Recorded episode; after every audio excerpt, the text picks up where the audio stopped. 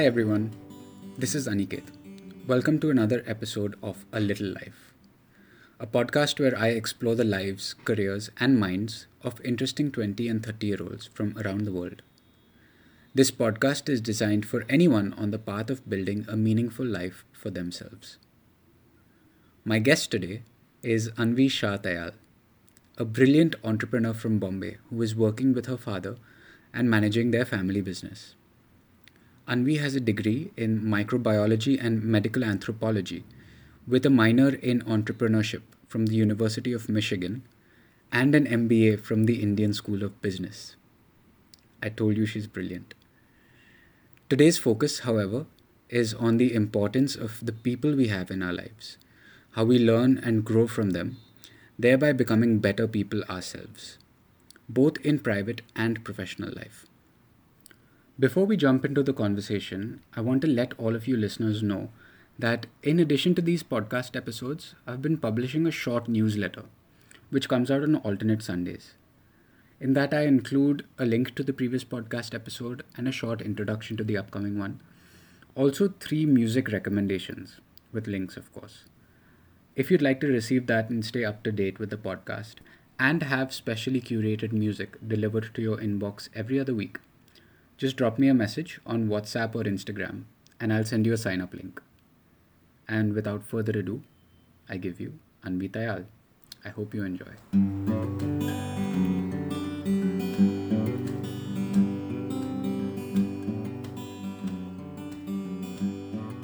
Anvi, thank you so much for doing this. Thank you, Aniket, for having me here. I mean, our friendship goes I think over a decade now. So it's it's fun to talk to you and interact with you like this. So definitely.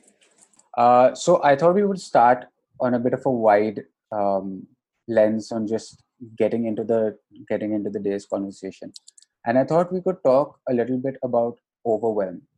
So currently with work, there's been so much new stuff that's come onto my plate itself. Um, there's almost when when i'm talking about overwhelm there's also this feeling of enoughness. Like you know enoughness in certain different dimensions whether that's am i being effective enough at work? Like i'm doing a lot of stuff. Or it's like i've put all this energy into work. Am i learning enough about the news? Or do i know enough about what's happening in friends lives? Um, so there's all these things that come together with overwhelm that may or may not affect the work that we're doing. Uh, is that something that you've experienced recently? Like what's that been like with with your work situation? So absolutely. Like i i don't know. I think as people we are determined to a certain like we we set a goal for ourselves. I think we i at least i do. I i try to think that okay this is what i want to achieve with my family. This is the kind of attitude i want to achieve at work. This is the kind of attitude i want to achieve at like my own personal well-being my lifestyle uh, how i treat myself like and my body you know in terms of fitness. Um, also creatively like as a hobby what am i doing? Like am i am i see- seeking uh, a certain goal in that direction. And then also friends like am i am i doing enough for the people that i love? Am i am i there for them enough? And the thing is that at this stage in our lives we have so many friends. We have so many different multiple groups of people that we're close to through in in different stages of our lives. And are we doing enough? Are, are we reaching out to them enough? And i think all of these things like kind of like you know take you on a complete like spiral if you go through them on a daily basis. Yeah. So i try try to sort them out and uh, i try to i mean I, I go into these thoughts and then i try to act on it so uh, like if i'm thinking to myself that oh i'm eating too much candy and i am a little bit of a junkie in that sense okay. uh, my binge eating starts at like 10 at night and uh, yeah i i it is my guilty pleasure so am i uh, when i think about my well-being i immediately think that am i putting enough restrictions on myself in terms of my junk food mm. of course i am working out and uh, I am like you know trying to to maintain a certain level of fitness, but my junkness is is bad. So what am I doing to kind of like counter that? Like, mm. and then I go into an immediate diabetic thought.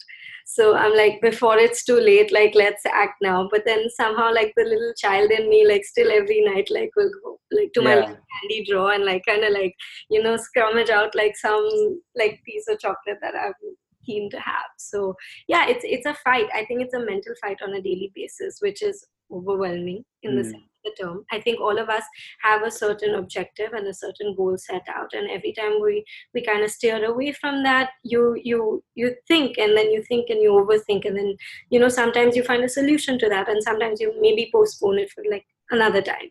And i i see myself doing that. I see mm. myself like if i if i miss a certain friend and like you know someone is like comes to my mind i'll pick up the phone and like call and like you know say hey what's up? Like you know. Yeah.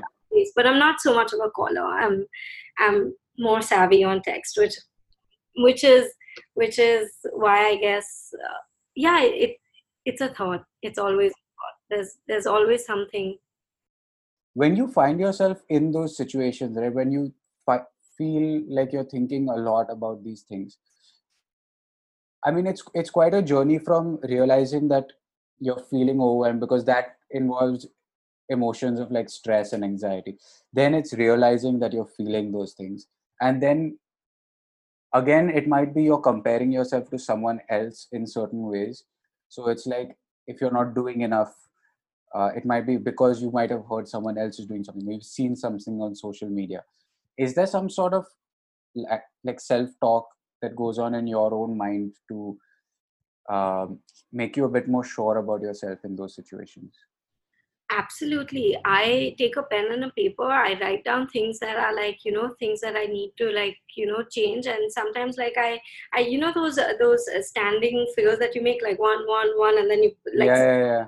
Like so one, two, three, four, and then you cross it off for five. you cross it out. Like I, I like keep myself in check. I, uh, I absolutely like try and like you know uh, think through things that I like want to change, and I and I keep note of it.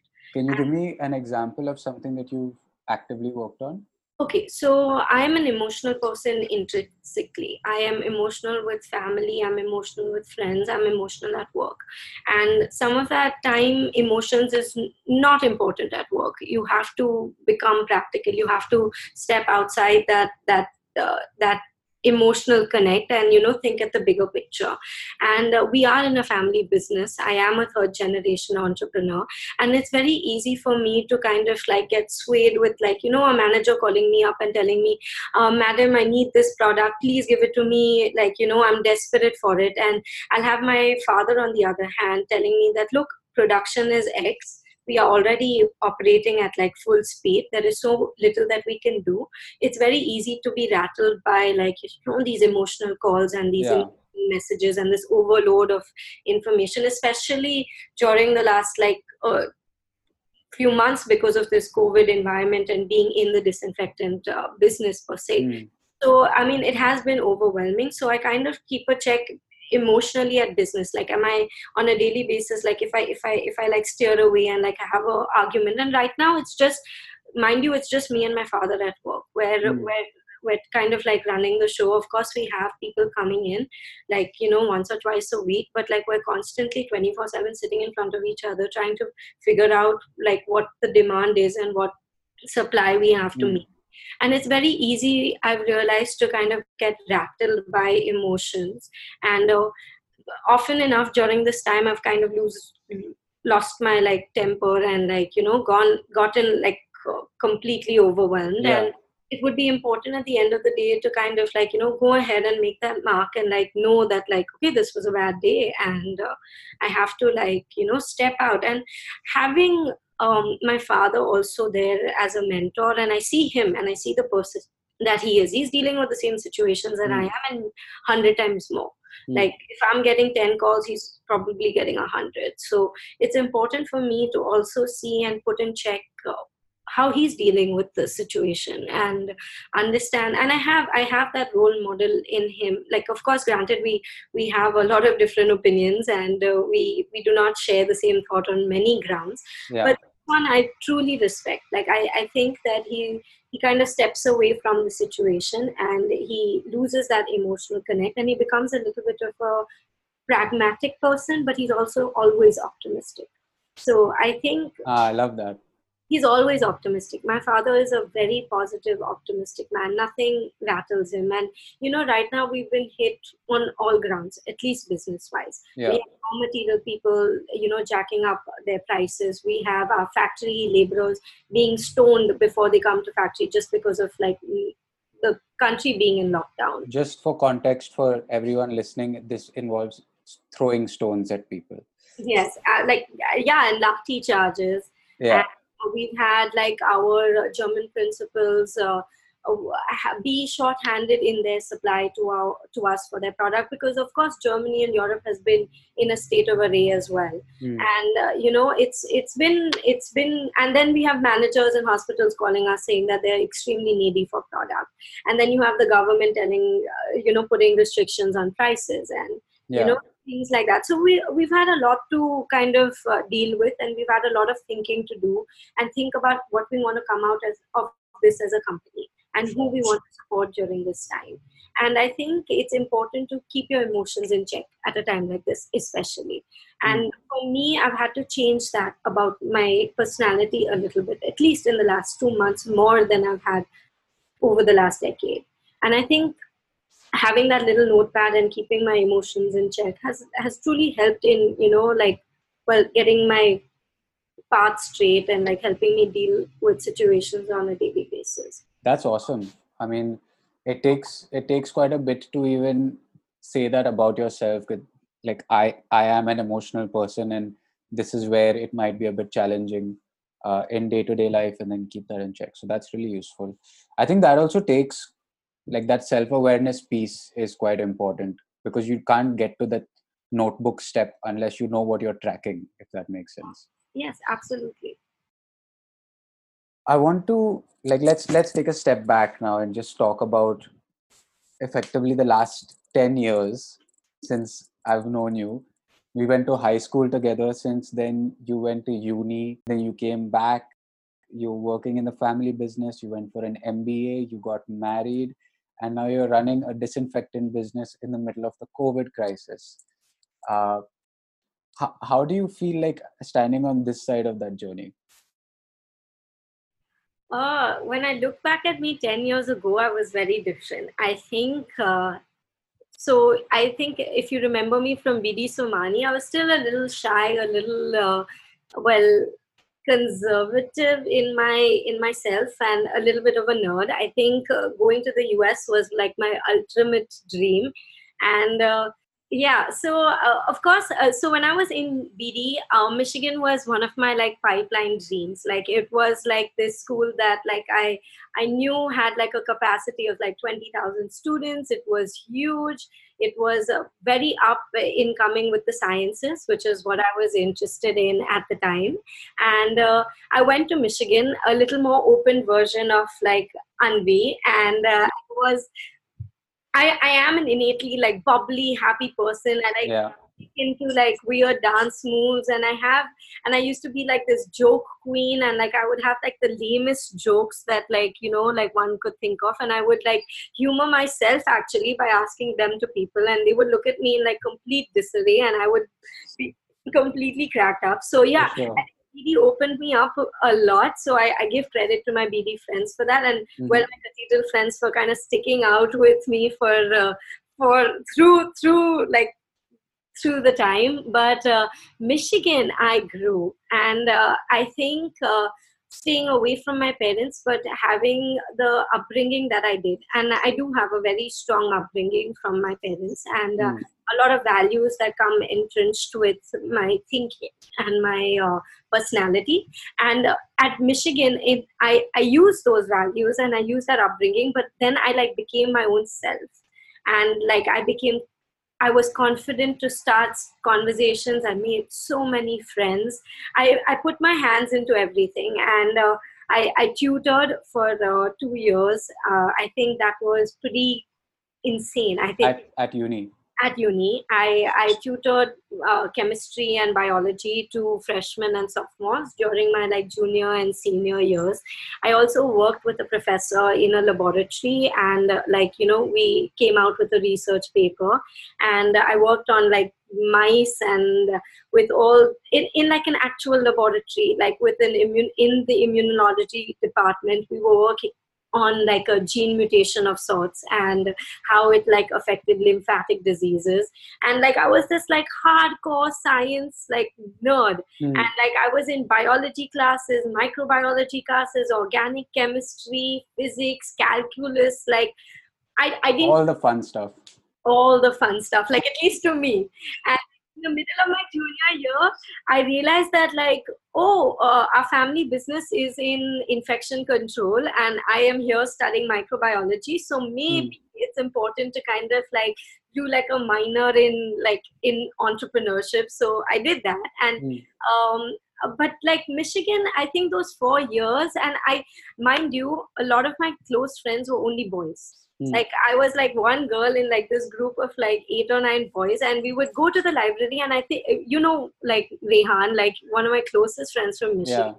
And like we we would study, and like sun like Sunday to Thursday, we were in the library. We would study till like two a.m., three a.m., and it was fun. You know, like we would watch YouTube videos, and like we would make fun. And like I was not in any of the engineering classes, and they were all in engineering at the time. And like yeah like i would see them work on all this like technical software stuff and i would be studying like about like parasites and bacteria and fungi and like we we cut through the week like that. And then every thursday night we would go out to like this like bar underground and like it would smell of piss and it would smell of vomit and like we would party. Love it, love it. And Friday night we would go to like a, a bar more like uh, in like the main street area. So a little more bourgeois.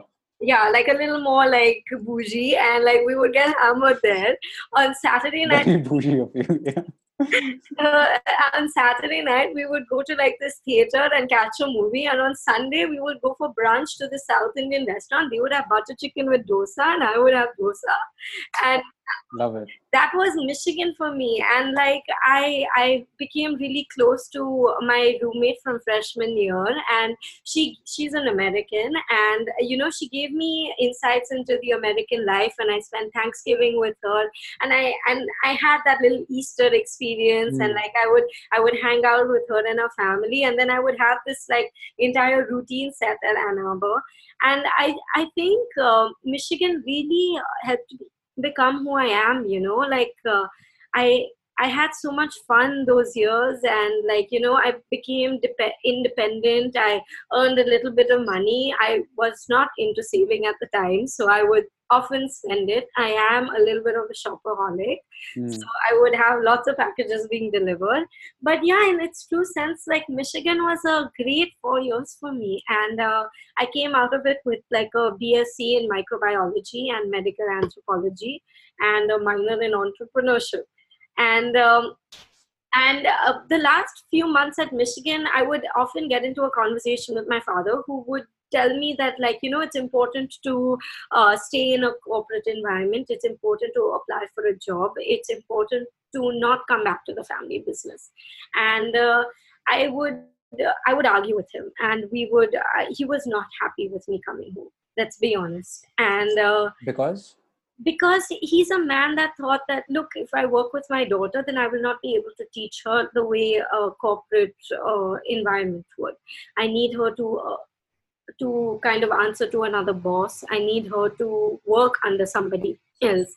I need her to understand the structure of a different corporate world and then maybe bring it back to our family business. So with that long term view of like learning learning and then coming back and then coming back like working in like a johnson and johnson or mm-hmm. working at a procter and gamble like go in the healthcare world work in healthcare uh, get that experience get those learnings for the three to four years and then mm. come back to the family business and kind of like you know expand it and at that time i was uh, i was into like the whole research side of like microbiology and science because i was working with uh, uh, my professor in the department. But uh, i was not really into applying for like other healthcare companies. I don't know why it i my my gut my heart my soul kind of made me like desire to come back home. And i kept thinking to myself like i'm a microbiologist. I want i'm i'm inclined towards entrepreneurship. Mm. and i see my family business in disinfection and infection control.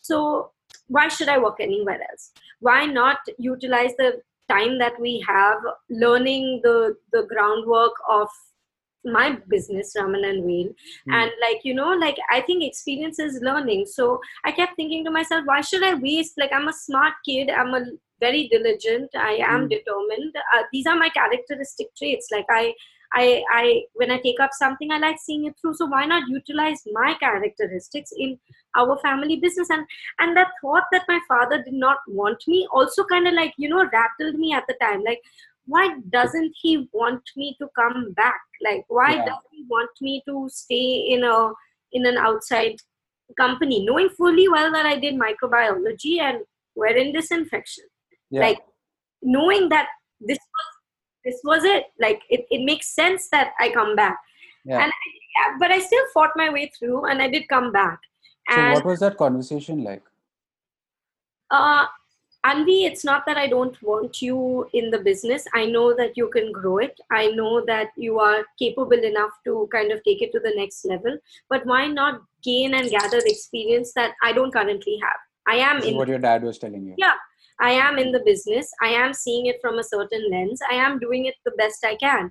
Why not you, my my child, go to another company, understand their workings, and come and like you know counter me on them, mm-hmm. and maybe change the way things operate. Like you need to meet new people. Which is which is makes which, sense. which makes sense. Mm. and that's why it was a it was a huge mental struggle. And as a person i've always uh, wanted my parents uh, well approval how to mm. say.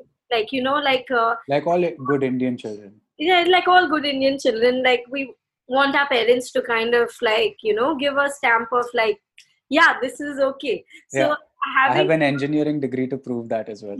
Absolutely. So I think me and my sister both come from that, like you know, that that grounding, that like, yeah, mom and dad need to be on board, mm. and uh, he wasn't on board. And uh, I would, I came back and I, I did my way. Like I didn't apply to any companies in the US, and mm. I came back like lock, stock, barrel to and i and i kind of like went and plunked myself up in his like company yeah. and i kind of didn't give him an option to uh, to counter it at the time. And uh, I think I made a good decision for myself. I think the three years that I got working kind of like a minion to my father, mm. it was uh, I would uh, my my aunt who works with us and she's uh, one of the ladies that I also truly respect and admire. Mm. She uh, would often say Mary had a little lamb because where, wherever my father would go, I would follow. okay. I would be there, and uh, I think those three years, uh, I worked on uh, key projects. So our company is a disinfectant company, but we've got partnerships with different other pharmaceutical and medical companies. Hmm. So Raman and Weil has been in the Indian market for about 30 years. Okay. We are predominantly a disinfectant player. Um, we are the ones that kind of introduced the concept of not um, washing with soap and water and we introduced alcohol hand rubs in the indian market. And we started the concept of converting surgeons from that basic you know scrubbing method to using an alcohol based disinfectant. And uh, that's been our uh, entry into the indian world. And uh, over time over over the years that the company has been in the market we've partnered with different players. Now when i joined the business right out of Michigan. Of course, I had no entrepreneurial experience, and and mind you, I did not have any business education either. Mm. I was I was in a company which had like I had to do like P and L accountability for and financial state management, and I didn't have any education in that regard. So, so profit and loss statements and yeah, like all the accounting like, things. I had no idea. Like I never studied economics or accounts. Like I was a seriously science science. You were a lab lab yeah, I was a lab person. So when so I understand when my father said that you need to work outside and then come because what would I contribute in truly?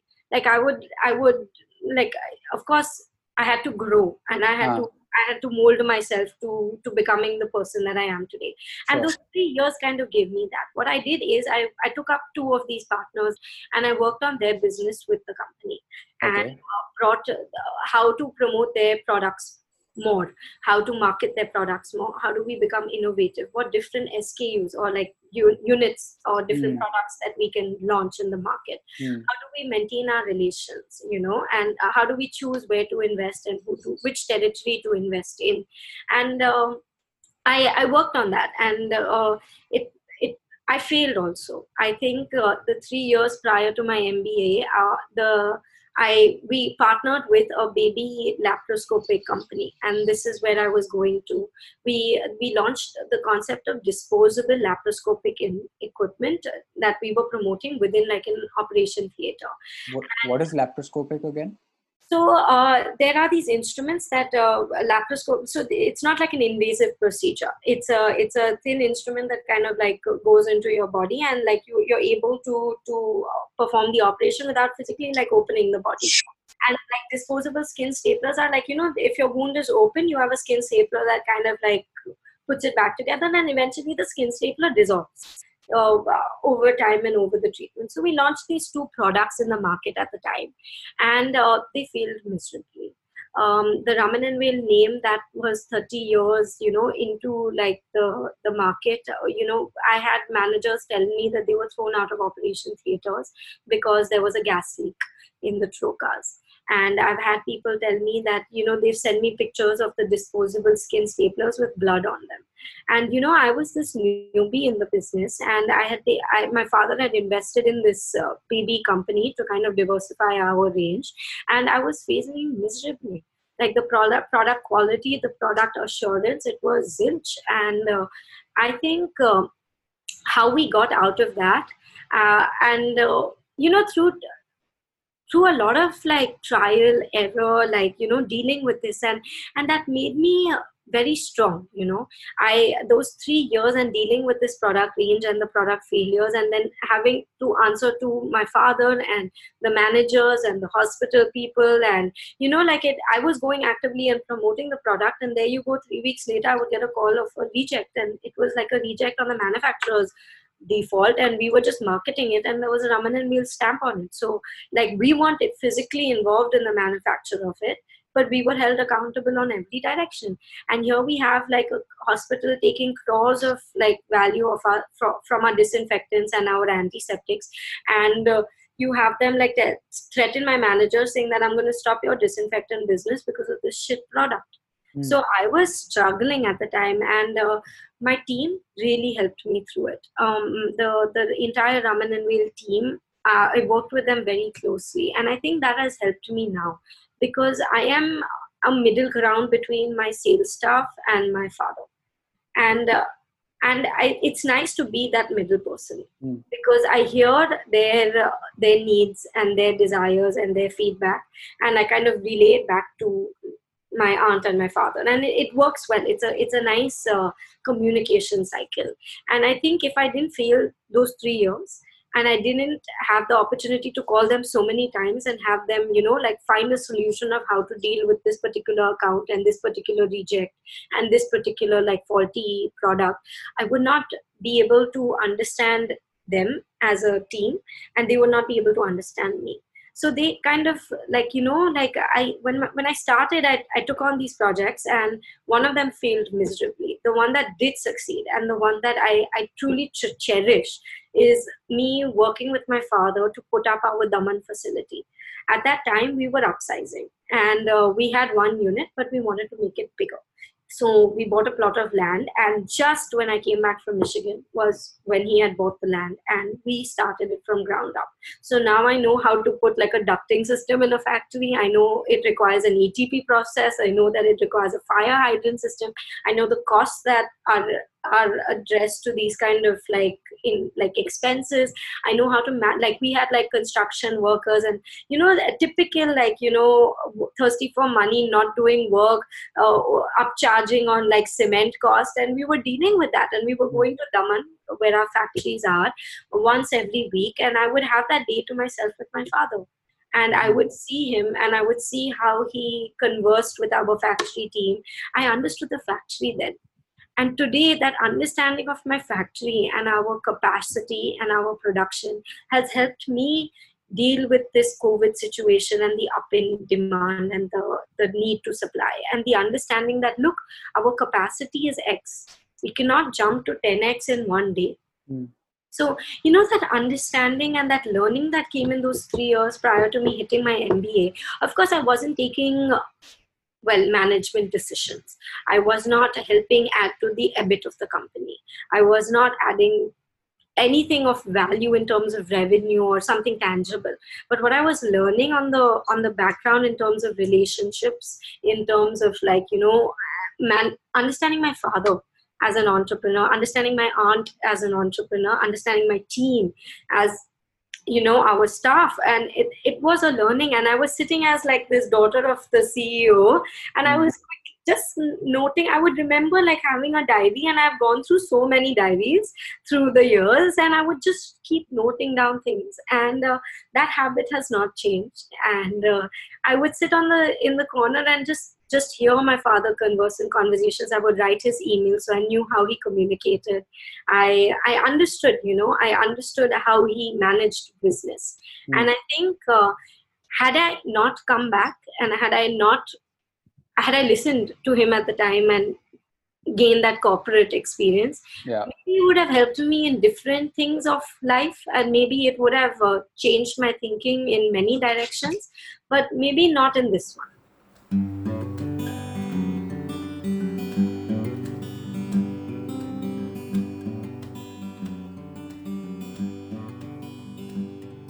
Right. So going back to I mean there's so many things to get into over there. Like how did you those those issues that came up in those three years, like how did you how did you get out of that from like a company perspective and also like like convincing yourself that it would be okay I, it was a struggle, Aniket. It was a real struggle. And I think Akash helped me out a lot now. To everybody that's listening, Akash is my husband. Mm. And uh, yeah, we, we dated shortly after, during the end of my senior year at Michigan. And I came back you know to him this uh, this girl that was fighting against her father and wanting to join the family business. And he knew that i was in microbiology and he knew my side of the story.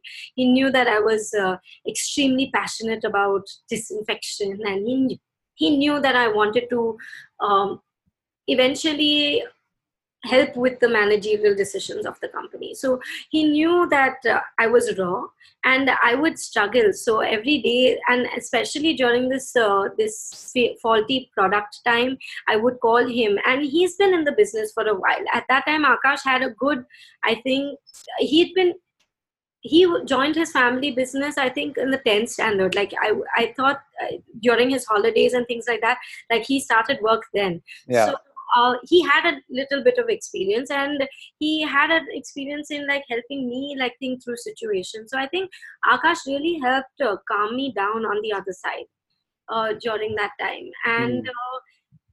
he helped me think through those uh, difficult decisions and helped me find solutions and not think like the end of the world. And mm. then i also had a very positive optimistic father.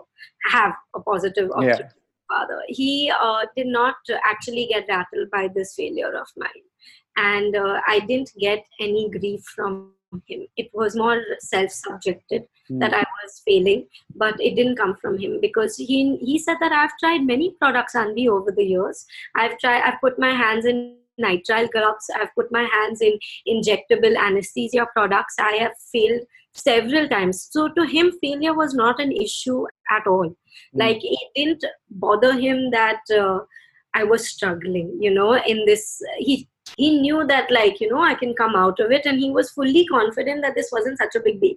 Mm. And I got a lot of positivity from him, and a lot of mentorship in in terms of how to tackle the business from then on. And uh, in comes another mentor during that time who was one of the persons that we launched it's the family member one of my uncles who we launched the trocar business with. So he was a part investor in this uh, company. And uh, me him and my dad were dealing with this failure of this trocar and skin stapler story in the hospital world. And uh, i got to interact with this other entrepreneur who's my father's age thought like my father with uh, similar principles, but was yet different with his approach.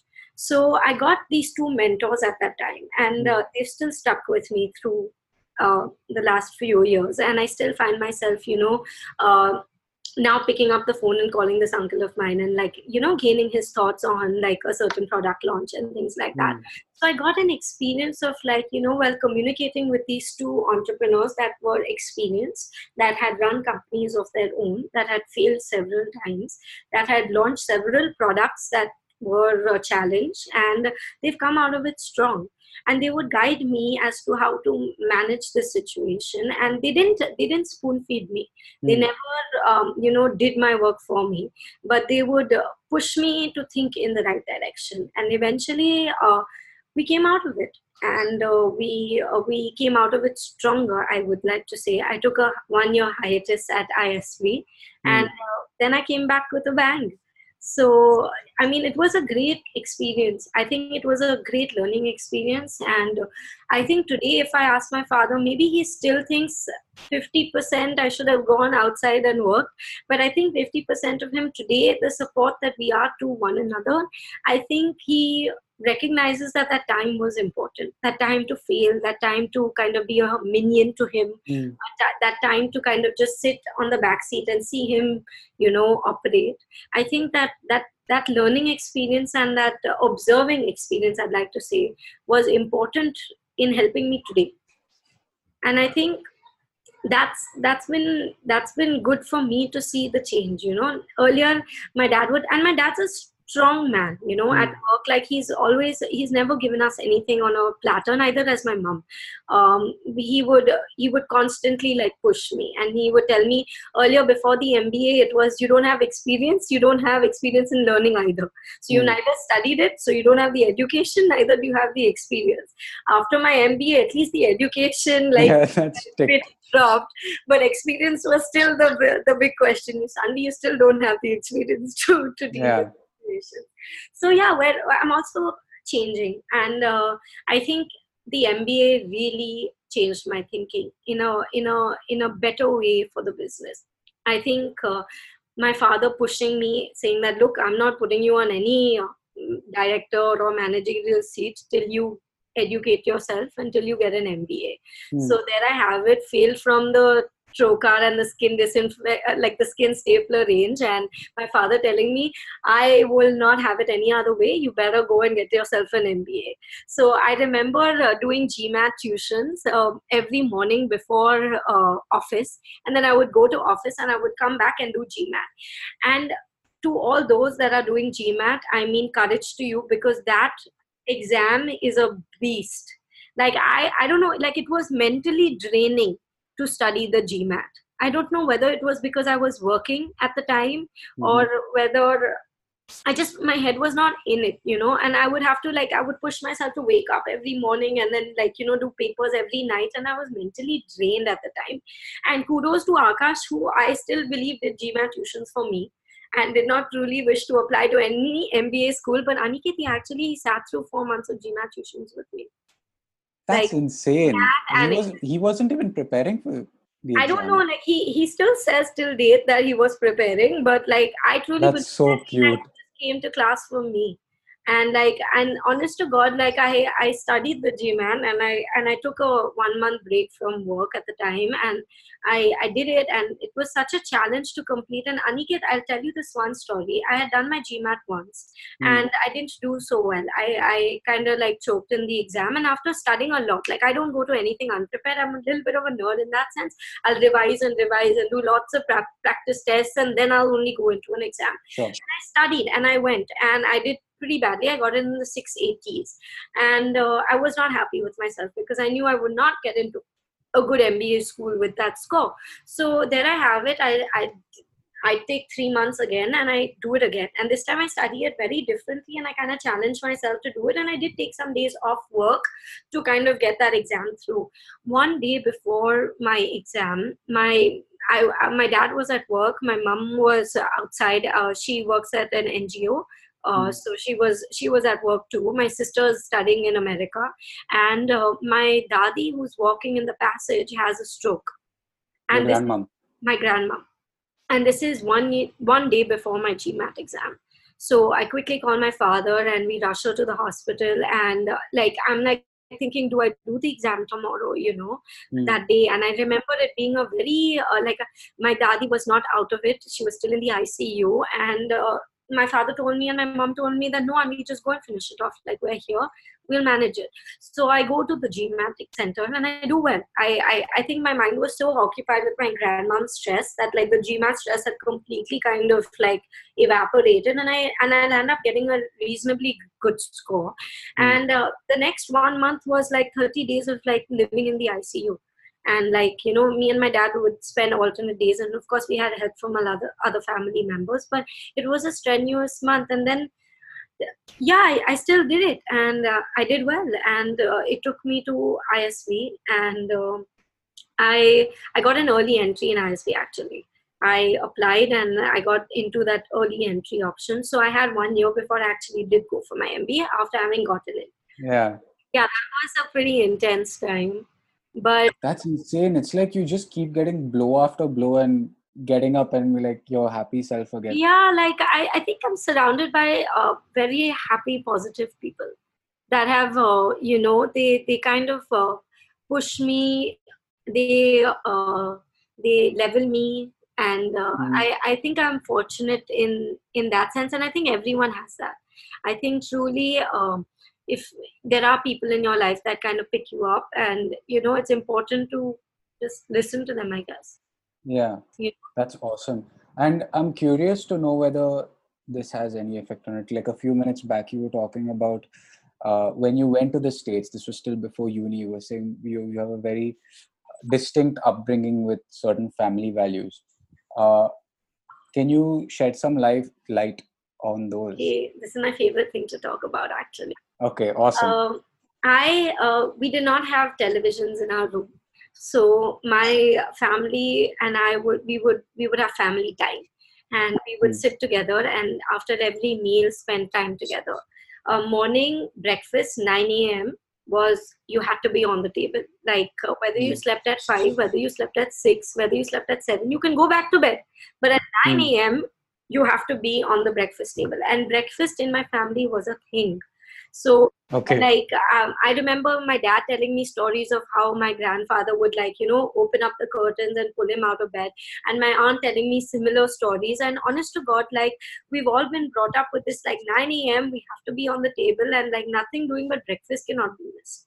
And uh, i think we valued each other's time in that sense. And uh, i i I think that those breakfasts at 9 a.m. catch up on the day and that 9 a.m. like, you know, touch base of like, and, and at night we would all get our me time, but the mornings were always together. Sure. So I think uh, that was a very, I, I still to date will follow it. Uh, at home mm. i would i would I, I still to date will make it to every breakfast and my sister still to date will make it to every breakfast and it's a great uh, it's a great grounding i think. Uh, i would like to inculcate it in my family mm. you know tomorrow that like you know we have this time where no one can come in our way. And uh, the children are meant to wake up and the food is meant to be on the table and this is what it is. No one's allowed to plan anything. Mm. we have a rule of no phones on the dining table. We uh, we try not to you know stick to gadgets when we're uh, conversing within one between ourselves. Um, I've always shared a very transparent relationship with my parents, and so has my sister. They've been mm. friends to us, but they're also parents, and my mom's also a sister. You know, like they, they mm. different roles, and uh, they've they've created that rapport with us that is very free flowing. Like you know, I I learn from them. I grow from them. I can also joke around with them. I can also party with them. I can also like how i can also like tell them i don't want to be with you. I just want my me time. Like it's a very uh, all inclusive like relationship that we've built over the years. And i i give serious credit to my parents for having done that because mm. um, it's i mean i would tell my mom and dad about all the boys that like i would be interested in or like uh, boyfriend problems or i would tell them about friend problems. I would i mean i there was such an open like non-judgmental relationship that i shared with them. And i still hmm. today share. So I, I i think that but that those values of um, praying you know like spending that time to you know thank. My dad and mom are all about thank you. Like when they go to god they don't say give me this give me this give me this. For Mm. many years they've been saying you know thank god like thank god that you have this life. Thank god that you are living in the house that you're living. Thank god that you have this family you know? And uh, thank you was a big big part of my upbringing. And i think i'm always grateful and i'm always thankful. I i think there uh, and then I was allowed to let loose with them. I'm allowed to, I was allowed to get drunk. I mean, I've had my father visit me in Michigan, and I'll shed story on this one night. I had an immunology exam the next day, and my father comes in for like this two day visit to Ann Arbor. And uh, I, I take him for uh, lunch with my friends and all. And then I say, Papa, I'm going to work now because, like, uh, so my friends were like, okay, so we'll take him out and we'll take him to a bar. And mind you, this is Rehan plus like eight, nine guys. Right. And they take my father to a bar and they get smacked. And then they call me and they say that, like, okay, we're going to like this basement frat party. And I'm like, you cannot take my father to a frat party. Like, this is not happening. Like, I Right. cannot, you cannot do this. And I see them like 30 minutes later, like outside. So i'm living in a house at the time, and I see them on the street, like waving their hands at me. And I'm like, oh my God, like my father uh, is, I'm capable of like drinking with him and having fun with him. And Yeah. if you partied with him, he's a little bit of a party animal. He does like to party. Yeah. He does like to party. So yeah, like we've had that relationship and that freedom, I think. Uh, and that's a little bit instilled in my upbringing that I'm, I'm free to, to be who I am with them. That's awesome. That's so so awesome. Yeah and yeah so these this kind of straw and, and always touch base like I, I think the the freedom that they gave me i think i would always pick up the phone and call them and you know ground myself again when i was in ann arbor. Hmm. and uh, yeah those kind of like and those kind of upbringings don't change. Like you know i'm i'm still a gujarati at heart, jain at heart. I still you know uh, pray to the gods that i've been praying to for so very long i still in a moment of distress like you know sit and like remember about my parents and like you know go to that two or three minute like meditation of like our uh, gods so yeah these kind of things don't change i think um, my personality will not change because of who I've lived and who I've grown up with. Hmm, hmm, hmm. I think uh, these are just traits that are inculcated in you now. That's amazing. Yeah, that's I mean that's so helpful in kind of knowing you as a person as well. yeah. Um, fair. So now, uh, can we talk for a minute or two about uh, business school specifically? And this is something that, like, it's quite interesting the way you talk about experiences learning, and that's something that I also believe. Something that I'm confused about myself is whether a I want to go to business school, and that's like an internal dialogue of do i just want to go because it's what you're supposed to want or it's like that got that uh, outer worldly value of someone saying that you've got that stamp of this business school versus is it worth the price which is an insane amount like it's going to take you x number of years to just recover that and then you're going to so there's so many questions to not go to business school. Absolutely. did you did you face these things? Did you how did you kind of think through them and oh. was it worth it? So for me i i came i knew that i had to get a like that stamp of a higher education. So the start to thinking for business school was that look i need to get a master's.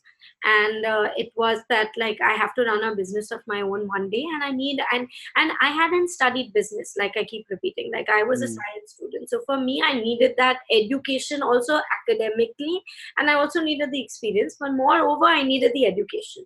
So i went to the business school with this thought that look it's going to like kind of equip me and armor me for like all the business discussions i'm going to have in the years to come. And i went with that i went i switched back into this unbe nerd like i need to study i need to get a's and i need to like you know ace this this business economics accounting world.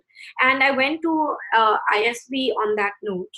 Um, but i do know that a lot of people that uh, my friends that came to isb at the time they did come from a business backing and they did come from a business education business experience and for them maybe if you ask them today, it was not worth it because, uh, well, I mean, there's so little that so much more that you can learn, but there's also so little that you can learn. You know, in a in an academic setup.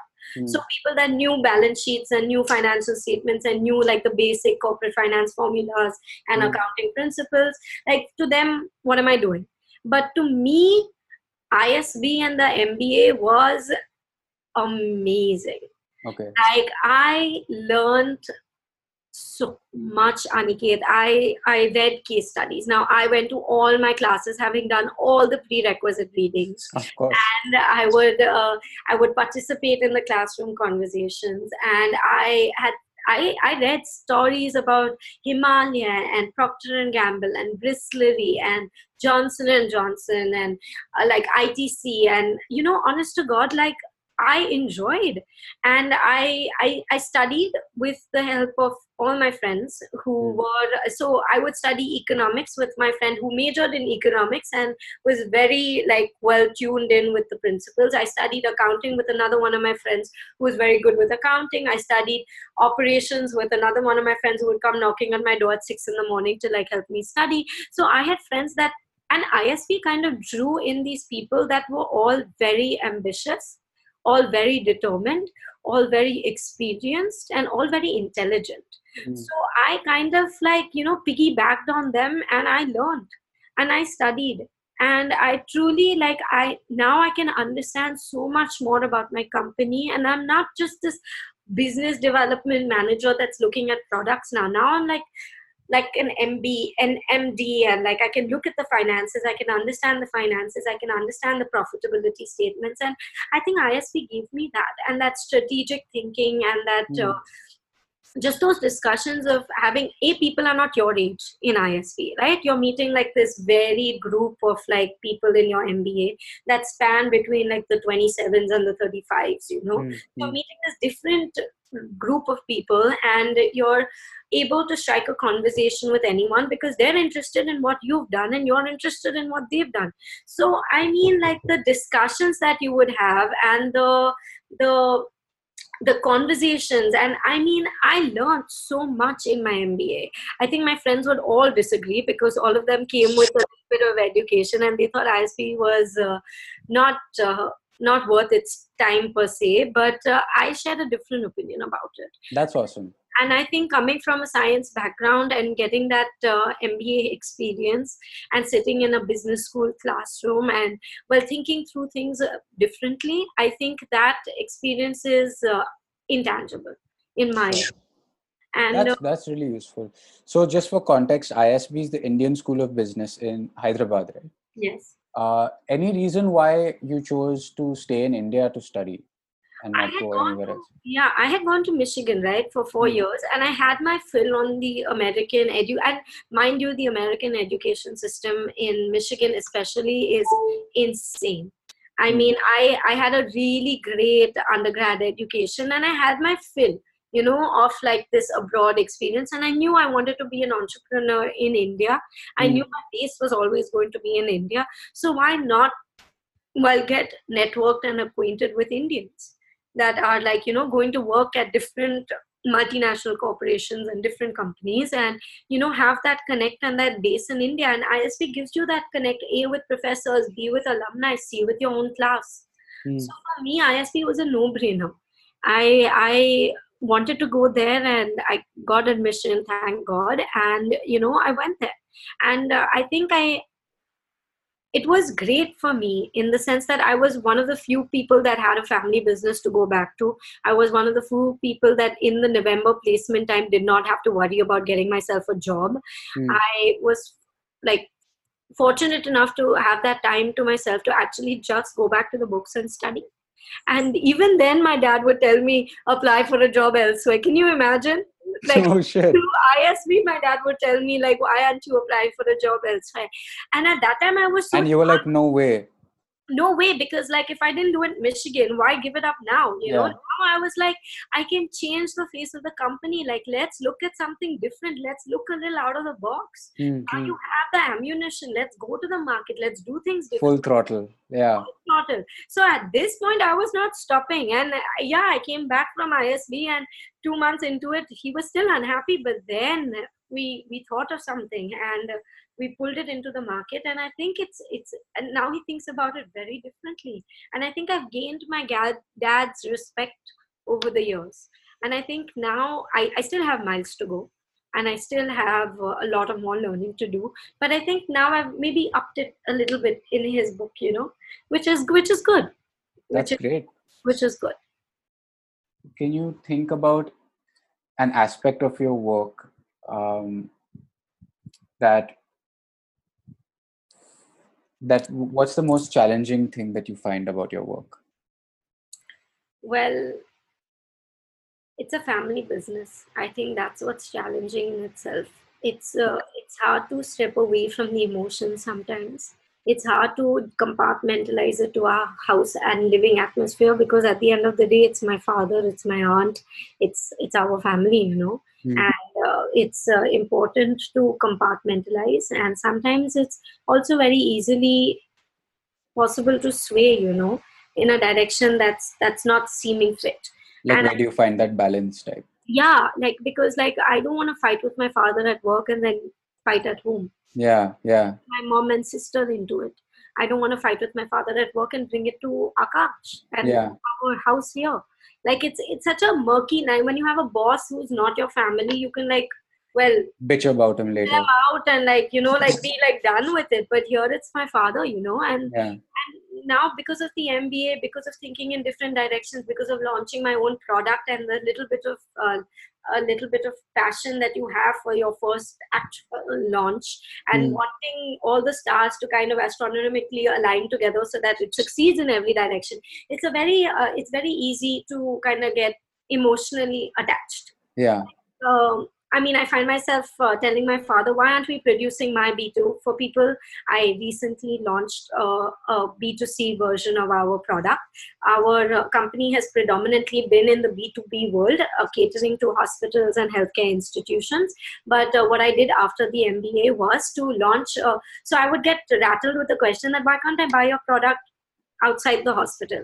And I would like never as a consumer, why can't I buy a why can't I buy it? because And you I only sold to businesses? because we only sold to businesses. So when I came back from the MBA and that's corporate and that strategic thinking and that marketing kind of flame that kind of ignited and I launched this B2C version of the product. Hmm. And uh, it, it, of course, it got delayed because of the wedding and things like that. But I launched this January and uh, it turned out that COVID, the outbreak happened uh, You launched a sanitizer. it was a great opportunistic time for me and uh, of course everything had to align together to kind of make the product a success and Hmm. hit the market right and hit the target audience right and now i mean there are 400 players in the market so Yeah. it's important to kind of stay distinguished it's important to be in the mind of our consumers it's important to mm, let everyone know that there are very few products that you can trust and that are credible so for me too i would i would I would often like you know ask my father during this time that like why aren't we producing my product? Like why are we eh,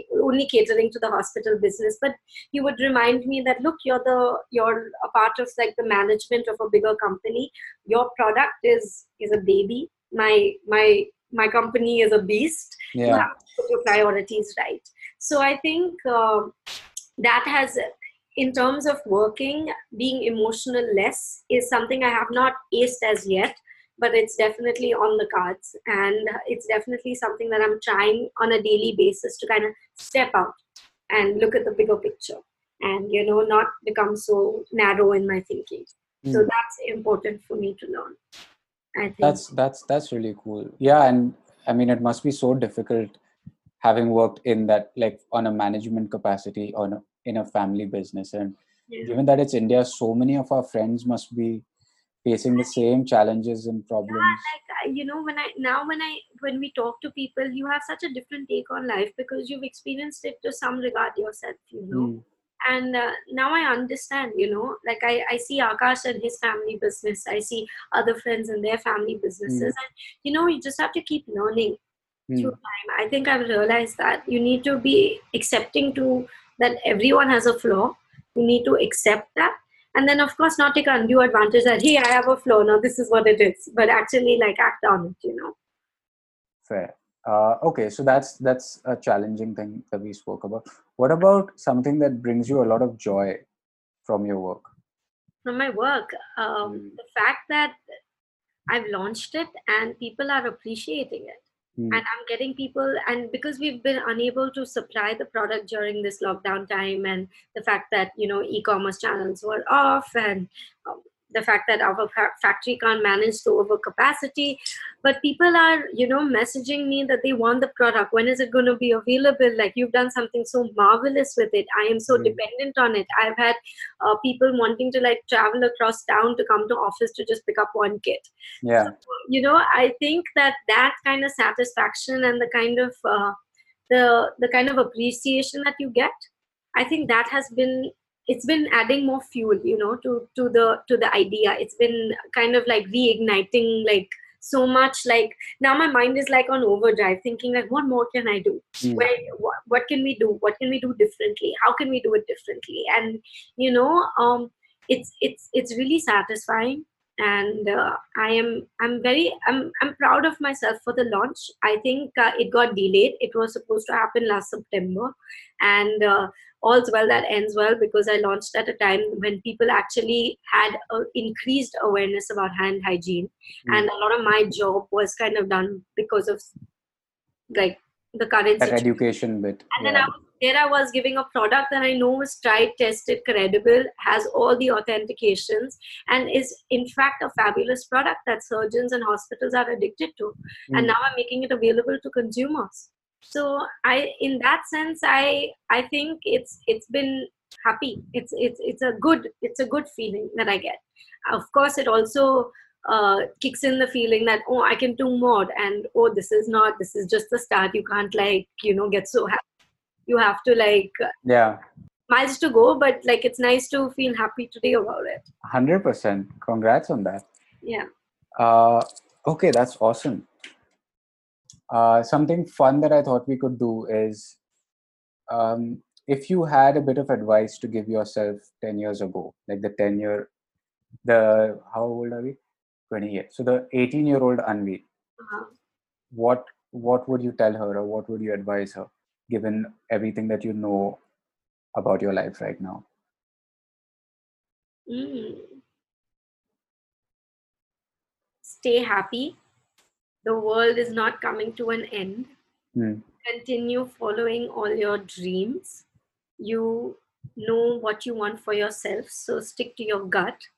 And, like, you know, well be thankful because you've got a great life and like you know you got to remember that so yeah that's awesome yeah and if you like if you're listening to this 5 years later hmm. from today what do you tell the 30 fuck 33 year old Anvi?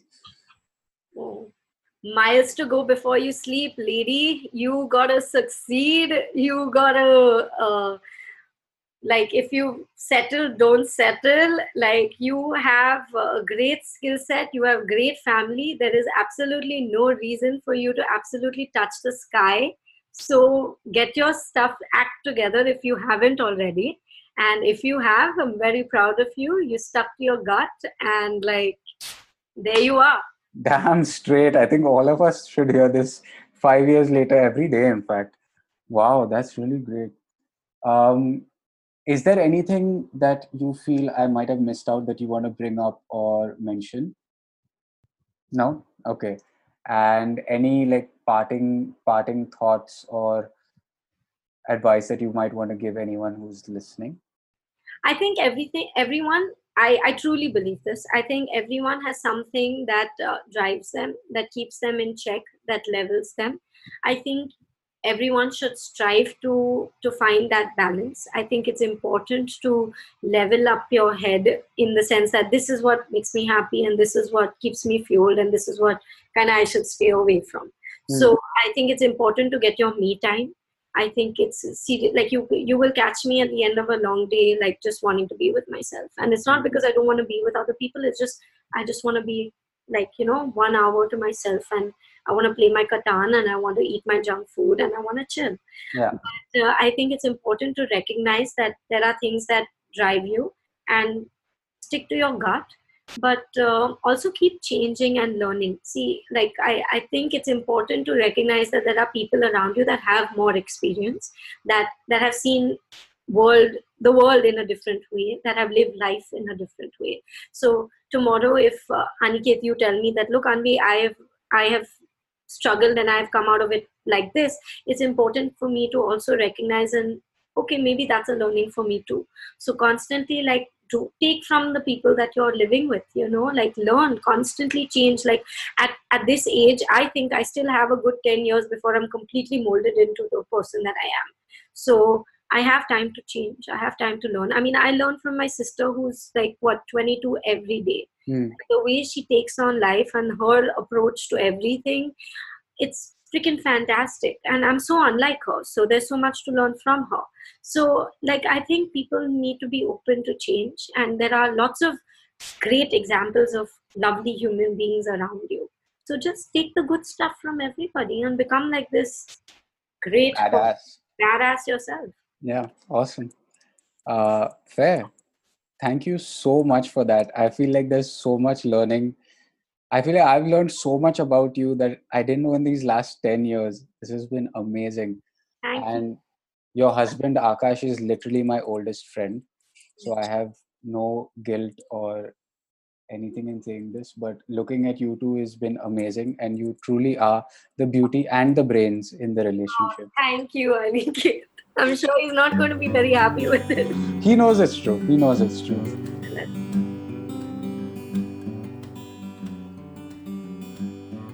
If you've made it this far, thank you for listening. I have to admit that I struggled a bit when I was thinking about the episode title because I wanted to make it relevant to healthcare or infection control. So I asked my sister for advice, and like a ninja, she turned the question back to me. Well, what do you think the episode was about? I thought for a second and realized that it was all about gratitude and the people in our lives. Actually, it was about three things. First, gratitude, which is not just about being thankful. I think a secret power of gratitude is the fact that it's also a form of brain training that kind of gets us to focus on the good things. And it is a practice which tends to influence the internal dialogue we constantly experience. For example, when Anvi spoke about her product launch getting delayed or the difficulty in distributing her product due to COVID, she had the ability to say, No worries, all's well that ends well. Second, family. The importance of people around us happy people, positive people, people who you are constantly learning from. Something I also realized was that it's a give and take. It's not just about I need positive people in my life, but also the fact that I need to be a positive, supportive, encouraging person in someone else's life, whether that's family or friends. And third is business, which again, it's all about learning. And something Anvi said really resonated with me, which is experience is learning. We learn not only from our own experiences, but from others as well. And learning via experience can sometimes be quite harrowing because learning through failure is not innately pleasant. But again, it is about the people around you. And that could be taken in a positive or a negative connotation. For example, either you have people who make you feel like shit for making a mistake, or you have people who tell you, no worries, I've made plenty of mistakes myself, pick yourself up, learn from it. I am extremely grateful for having people like that in my life family, friends, and colleagues. Again, thank you for listening. Please do write in with your feedback, and I will be back in two weeks with another guest on another episode